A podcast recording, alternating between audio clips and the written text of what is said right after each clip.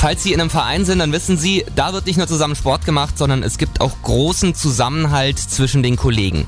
Umso schlimmer ist es, wenn das Vereinsheim plötzlich runterbrennt. Beim SV Fortuna Ingersleben im Kreis Gotha ist aber genau das passiert.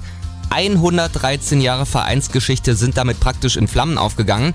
Vereinspräsident Stefan Rochlitz ist im Landeswelle Thüringen Interview auch hörbar mitgenommen. Es war natürlich ein ganz furchtbares Gefühl, tiefe Traurigkeit hat sich da breit gemacht, weil unser Sportlerheim doch die Vereinsstätte von ganz vielen jungen Sportlern gewesen ist, über viele Jahre, hauptsächlich mit äh, ehrenamtlicher Tätigkeit aufgebaut und am Leben erhalten. Und als man dann nur noch Schutt und Asche gesehen hat, da hat sich schon sehr tiefe Traurigkeit breit gemacht. Verständlicherweise, gerade auf dem Dorf sind unsere Vereine ein wichtiger sozialer Faktor. Auch die Kirmesgesellschaft hat das Vereinshaus mitgenutzt. Das ist jetzt völlig hinüber. Der Schaden wird auf über 200.000 Euro geschätzt.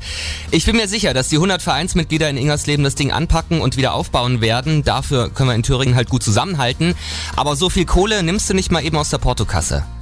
Wenn Sie jetzt sagen, ich habe einen Fünfer für das abgebrannte Vereinshaus über, klicken Sie einfach mal auf landeswelle.de. Dort finden Sie das Vereinskonto vom SV Fortuna Ingersleben.